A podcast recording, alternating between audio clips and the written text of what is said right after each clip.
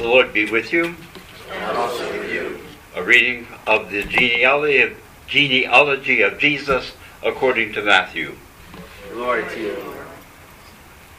This is the genealogy of Jesus, the Messiah, the son of David, the son of Abraham.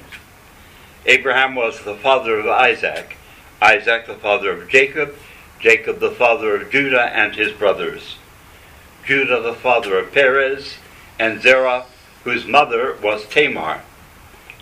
Perez the father of Hezron, Hezron the father of Ram, Ram the father of Amminadab, Amminadab the father of Nahshon, Nahshon the father of Salmon, Salmon the father of Boaz, whose mother was Rahab, Boaz the father of Ebed, Obed, whose mother was Ruth, Obed the father of Jesse, and Jesse the father of King David. David was the father of Solomon, whose mother had been Uriah's wife, Bathsheba.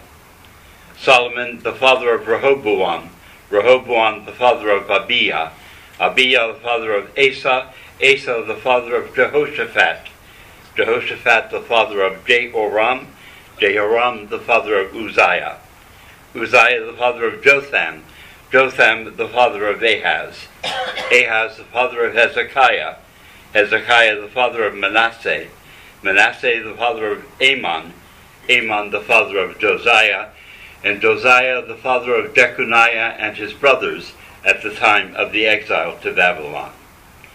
After the exile to Babylon, Jeconiah was the father of Shealtiel.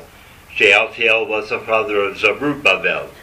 Zerubbabel the father of Abiud, Abiud the father of Eliakim.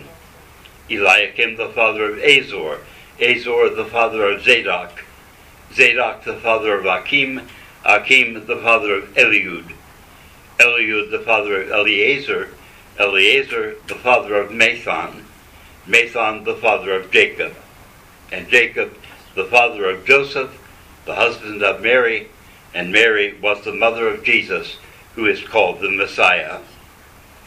Thus there were fourteen generations in all, from Abraham to David, fourteen from David to the exile in Babylon, and fourteen from the exile to the Messiah. People of God, hear what the Spirit is saying.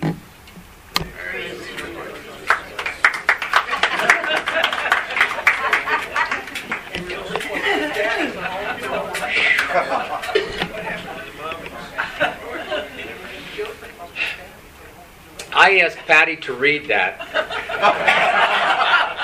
And Patty said, You're not even going to have it for the church, are you?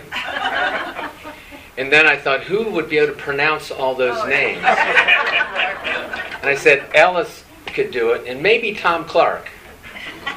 Um, but I, I got Ellis to do it. Thank you, Cindy, for reading that so well also this morning. And Patty, for you reading the, the second reading. Because, believe it or not, they tie together.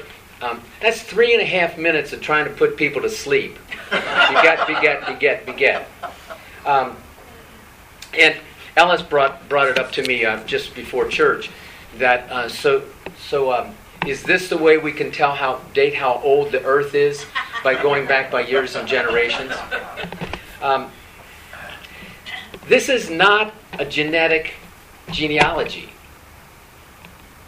and I, I chose this reading because um, this cycle is cycle A, which we will focus mainly on Matthew uh, throughout the year. That'll be what most of the gospel readings are from. And I did it because if we don't catch what, what the writer of, of Matthew was talking about, we miss a lot with what he's talking about in the rest of the book of, of Matthew. Um,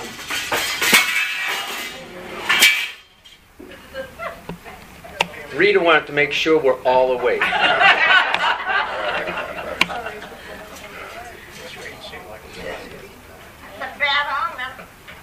A bad omen. Is everybody okay over there? Yes. Good. Sit down. Bad omen. Father Raymond Brown, a scripture scholar, he said, and he, he believed that it's essential to understand the Gospel of Matthew if, if, we by understanding the genealogy. It's about salvation and about grace. It's not genetic. It's a spiritual genealogy. He goes on to say, the story of the origin of Christ with all the begets has no mention of the elder son, Ishmael, who's banished. Isaac begets Jacob, and there's not a word about his brother Esau, who stole his birthright. He's a crook. Jacob begets Judah and his brothers. Judah was not chosen. Judah sold his brother off into slavery. And why wasn't the, the, the wonderful Judah, who did all the prophesying about, uh, about getting out of uh, what was going to come in Egypt, why wasn't he mentioned in this? So, where is Matthew going with all this? Um, I believe in what what what um, Raymond Brown says is God doesn't always pick the noblest and the most deserving to do the divine purposes. He picks the everyday, he picks the sinner, he picks the good people, he picks the bad people. He picks, I guess, people like you and me, amen? And that's what it's about. Um, there's five women in this genealogy. In Jewish genealogy, you go down through the men, you don't go through the women in that way. But look at the women that he chose. Tamar is a Canaanite woman. Tamar Mar, disguised herself as a prostitute. So her father in law, Judah, would have a son with him. Rahab was another Canaanite woman. She was a prostitute. Ruth was a Moabite who's mentioned in there. She's not even Jewish. She's from outside. Bathsheba, the mother of Solomon, is mentioned. It only is the wife of Uriah, not the wife of, of David, who had Uriah killed so that he could marry her. Um, how does that happen? And then, and then Mary, we kind of pretty it all up about Mary, but Mary's birth is very suspect, and her pregnancy is very suspect. How did all that happen? I mean, you have to put it through the ears of the people at a time. She was going with this, where, um, Joseph was going to divorce her, and now he's getting married to her. And how'd that baby come about? There was a whole lot of question there that we've pretty prettied up in that.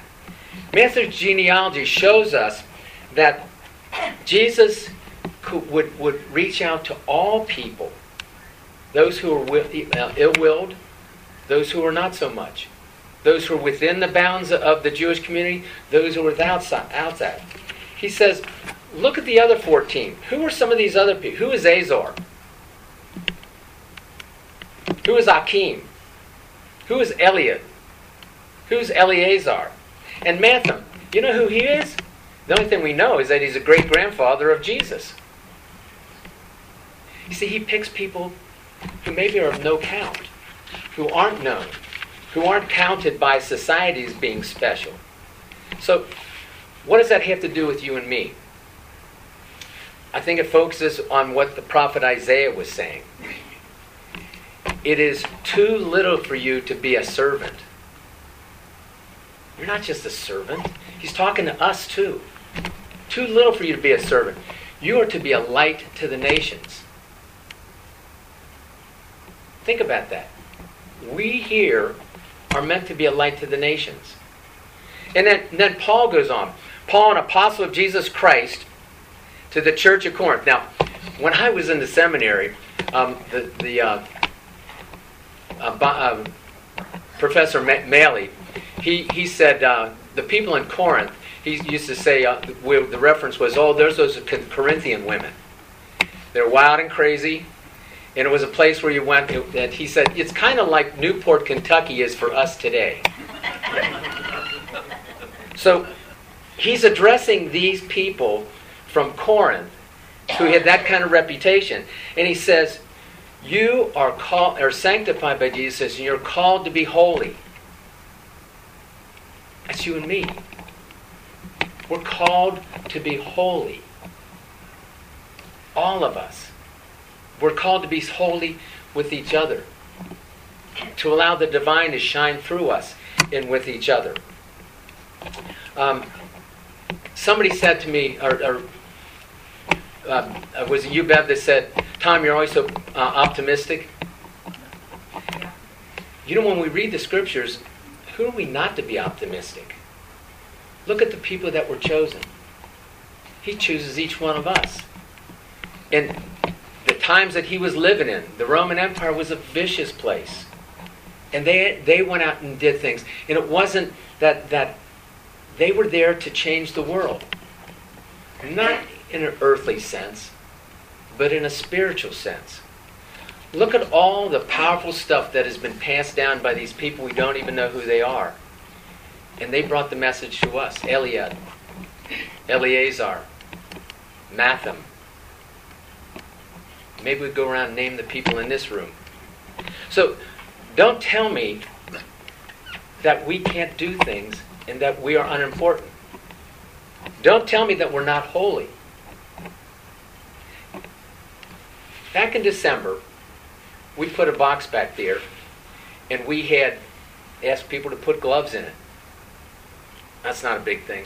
But you know, there's 45 people out there that had warm hands this winter because of y'all. Back in December, we, we, we put together, there was a number of people that put together boxes and bags for a, uh, a, a Christmas party uh, for the people who go to um, MBHO. There were some people that enjoyed a, a meal and some things they could take home with them. And that's because of you all. We make a difference. We are holy. We bring that light. Um, the signs we had out, we had a, a fun time putting the signs out yesterday. It was an interesting time. But how many people will drive by and say, Black Lives Matter? And whether they agree with it or not, it's going to get their attention. When we put the signs up about love is, is inclusive, it's going to get their someone's attention. And it has the power of changing the world. I mean, you can see it because 10 years ago, you'd never see gay couples on an advertisement. You wouldn't see them, see them on these, these home, home shows. And we see it today. And I believe it's because of work that we do, the light we shine, and that we make happen. Think of the tithing that we do. We tithe to the urban ministers. Talking to Tom before. I said, How many people made it through that? And he said, About 20. And I said, How many people made it through the whole thing? He said, Going back, probably a little over 100. Now, I don't know how it's going to transform their lives, but they have an opportunity to do that. For them to be light to their families. For them to have hope that they can, they can make it. Think of that, that that is the power that we have. And I think that's what we'll find as we go and listen to the gospel this whole year of Matthew, of what that's about. We tithe, tithe $5,000 every year to City Heart. How many people does City Heart help that we don't even know, don't have a clue, that they get their DP&L, their, their DP&L covered, that they can have a warmth, that they get help with, with their, their rent when they're, they're in a struggle. That's because we're light to the nations and we're there. It goes beyond what's our imagination about what we do just by doing the little things. The little things we do make a huge difference in our world. And I think that's the message that Jesus came to give us.